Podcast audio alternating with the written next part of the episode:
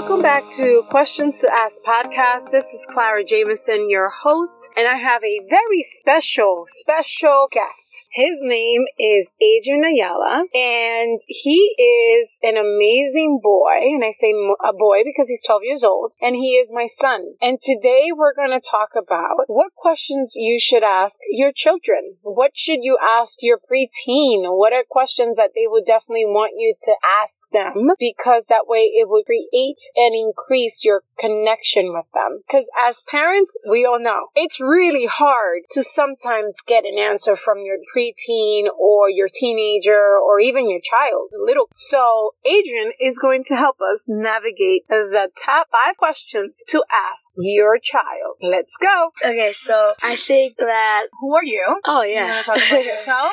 I'm Adrian and I am 12 years old. I'm a boy, and my favorite food is Chinese food. And yeah, that's a little bit about me, I guess. So, okay, so what what is the number one question, one of the questions that we should ask our child, preteen, that they want their parents to ask? Usually, a child is talking about something, they want to tell you something, you give them your, their attention, then um, for like about five seconds, then you go back to your work. They, they tell you it, and then you're like, like you're listening. When the child knows, you're only like a quarter percent of a quarter percent listening. So you're barely listening. So usually when you're talking with your child, you want to be engaged in the conversation. You want to talk about how they're doing and make leading questions. Like what? Ask one question. Want me to ask? So if you're, we're talking about, I don't know, Fortnite or something, some type of game that I like, and then you lead the question into how school or speaking of that or leading it into um, something that you want to know. That that allows you to get information out of them, but still also having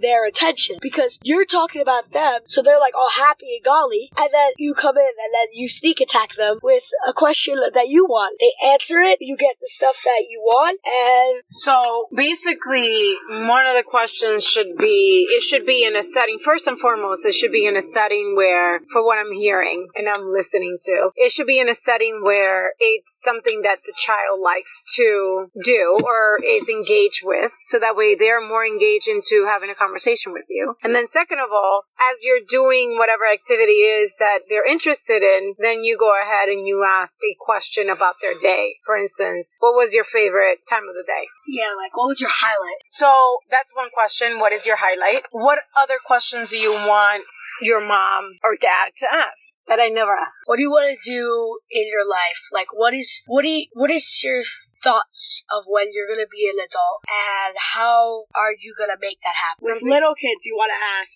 what are they gonna be when they grow up? That's such a big and vast question, and I think a lot of adults actually ask it. So I'm gonna stretch that question based on what you're saying, and I'm I'm gonna ask, what are your thoughts? So if there's a situation going on, whatever the que- situation may be, maybe bring in the child in, and then ask, what's your thoughts, right? Yep. Mm, What's another question? How are your feelings right now? How are you handling your bad and your good things? I like that. Uh huh. That's really good. Why would you ask that? Because, like, if you ask that, you could know how they're handling with it, with it, and you could help them a little bit. And I really like that question of how do you feel today? Because I feel like sometimes we say, how are you doing? It's such a big question, especially for a child. So if you ask them how you feeling and 10 times out of 11, let's just say that kids are not being heard, right? They feel like they're not heard. So if you actually say, you know, how are you feeling today? It makes it more about them and their feelings rather than what is going on, which may be too, too much for them to handle because it brings them back to what happened at school that they didn't like. And it just brings a lot of anxiety. While if you ask how are you feeling, it's something very subjective. So they're able to answer a little bit better. And then you could kind of going back to your, your thought about leading in, then you could lead in into, so why are you feeling that way? What made you feel this way? You know, and, and really dive into these questions that may at first feel too forced because you're just going straight into the topic and it's a bit overwhelming for any child. All right, so we have how are you feeling is one of them. Also asking what are your thoughts, right? That's yes. second. What is another question that you, that you would like me to ask you more often? I think that you probably want to ask them, why do you feel that way? And then if it's something that you can fix, if they want to fix it, you have to allow them to be able to fix it. If So that's very interesting that you say you have to allow them to fix it first. Let you, them be independent. You would like more independence, right? Kids, kids want to be independent because then they feel like they er- they earned it, they deserve. It. Okay. So if you allow them to be independent and then you allow them for them to ask you, then you could go ahead, you help them, you do whatever you can to be the best parent you can, and then kids will feel will feel better about themselves because they know that they tried to do it, mm. but they weren't able to do it, so they at least they feel like they actually try to find a solution to the problem. So you want more independence, you want to be able to be heard more often, you want to be validated for your the things that you say. And then along the way, you want, especially when it comes to something that bad happens, you would like, or at least you feel like, you know, kids tend to want, which I, I agree with you. They want to basically be heard. So ask the question of, why do you do that? And then understand that sometimes it's just based out of, out of a need or a fear or whatever, then retell them or paraphrase what they said and then allow them to come up with their own solutions, right? So come yep. up with their own solutions. And once they do it again, if they do it again, the bad things, and say, okay, I understand you might have done this this time for this reason. What did you learn from last time? And then go from there.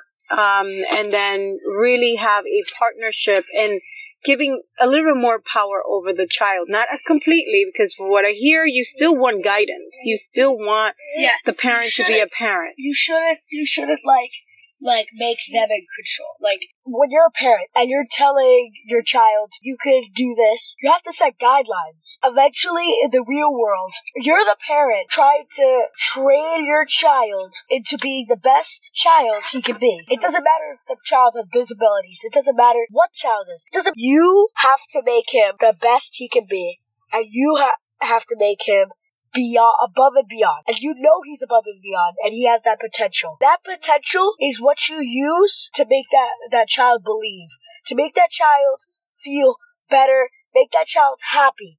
That's how you, that's how you become uh, the, the best parent you can be. That's how you make kids want to have you as a parent. So it's about you have to engage in a way where you want your child to want you to be part of their lives. Yes. Have a good relationship. And then having a good relationship with them requires not only asking questions, but what else? What do you think of other things? Work on both ends.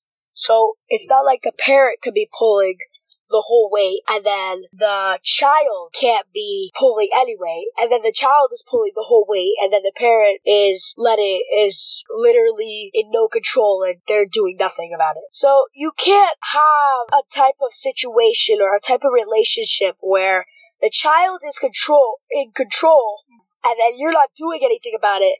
You have or the child's in control you can't do anything about it. Oh, or you're in control and the child is really upset and you're not listening to anything the child has to say. They're not being heard. And you're basically doing the opposite of what we were just talking about on this list. So that's like the things that I think talking about with your child is the best thing you could do for preteen and people who are in fifth grade through all the way through freshman year. Okay. So there you have it. Adrian has spoken. He said what preteens want you to hear and what questions to ask. I'll do a slight summary of the questions. So one of them is, how do you feel today? What are your thoughts? How can we uh, make this better or how can we fix this? allow your child to be the, so what is the solution for this? And then other question is, what was your highlight of the day? Instead of asking, how was your day today? Is more specific about what was the highlight of your day. Why do you do this? That's another question. And be understanding and, and be un- oh, I like that. Be understanding and compromising. So there you have it, guys. Adrian has spoken, and I think he is wiser beyond his years. He doesn't show it most of the time, but he is. All right, guys. Hope you like this. And if you do, please like us. Please put a, a comment below. Tell us if you have any questions that you think and works in your family. And also send us emails. Tell us what you think about the podcast. Tell us about what you think about what Adrian said. We love to hear from you. Go to clarajamison.info for the transcript of the podcast along with a one sheeter with the questions that you should ask your child, which will actually help you anytime. You could carry it with you. You could read it, read it over, see if it even remember them, whatever it may be. So go to clarajamison.info. If you share us, other adults and kids could learn this all over the world. You could use these tips and use this for right now. So just share us